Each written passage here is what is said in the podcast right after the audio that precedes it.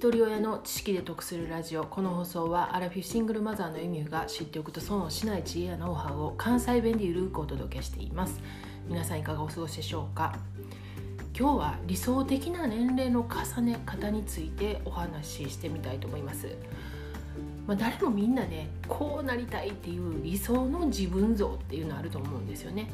で10年後20年後にどんな自分になってるか。こういう人になりたいっていう理想皆さんお持ちですか？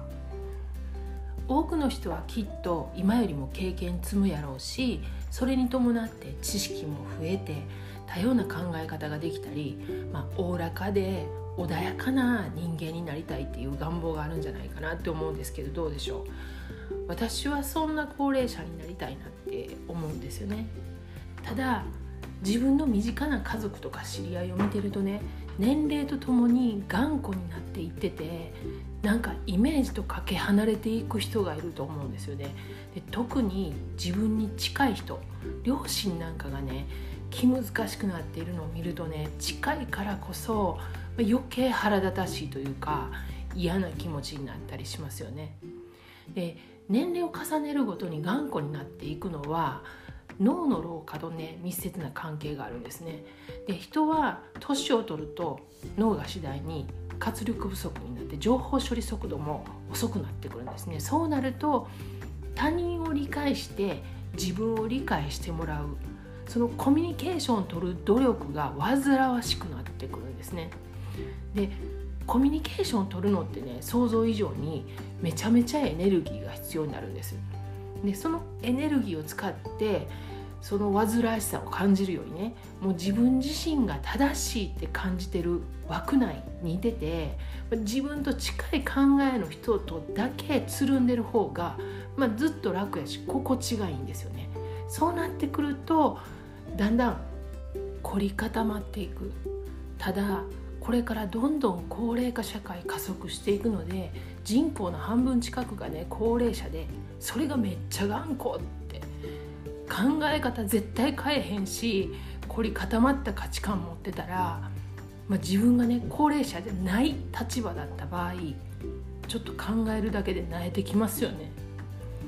せめて自分はそうなりたくないって思うけどもしかしたらもうすでにそういう頑固な一面も出てきてるかもしれないので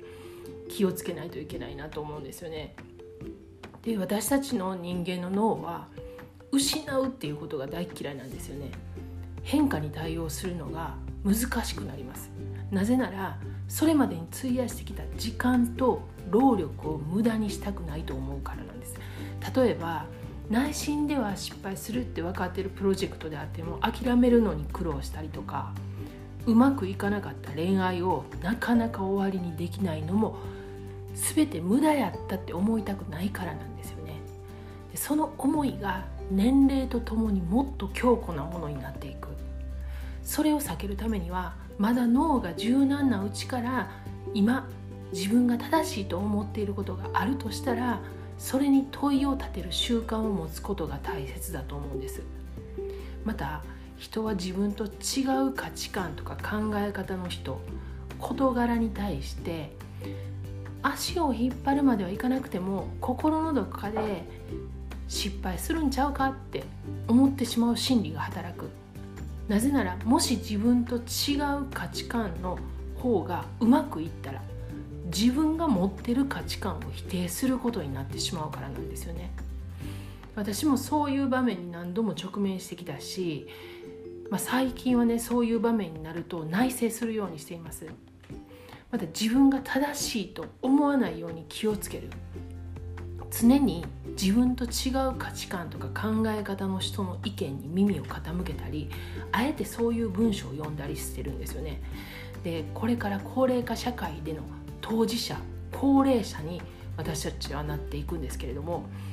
人数が多くなるからこそ凝り固まった価値観を手放して変化を恐れずに柔軟であり続けることが社会にとっても大切なことなんじゃないかなと思いました。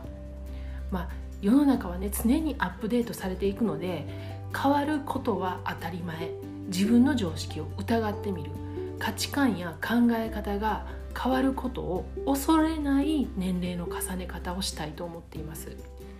今日は国際女性デーということなんですけれども日本は依然として政治参加や経済の分野で大きな格差があり昨年のデータでは156カ国中120位でした。まだまだ男尊女卑の社会です。ただジェンダー問題に限らず価値観や考え方を柔軟に変えることの重要性について今日はちょっと考えてみました。過去回323回で女性の人権のためにも事実を知るという配信をしています。これは世界の歴史をめちゃくちゃ興味深く解説してくれる古典ラジオという番組を聞いて思ったことを私なりに解釈して配信してみました。概要欄にリンク貼っておきますのでよかったら合わせて聞いてみてください。では最後までお聴きいただきありがとうございました。今日も笑顔で。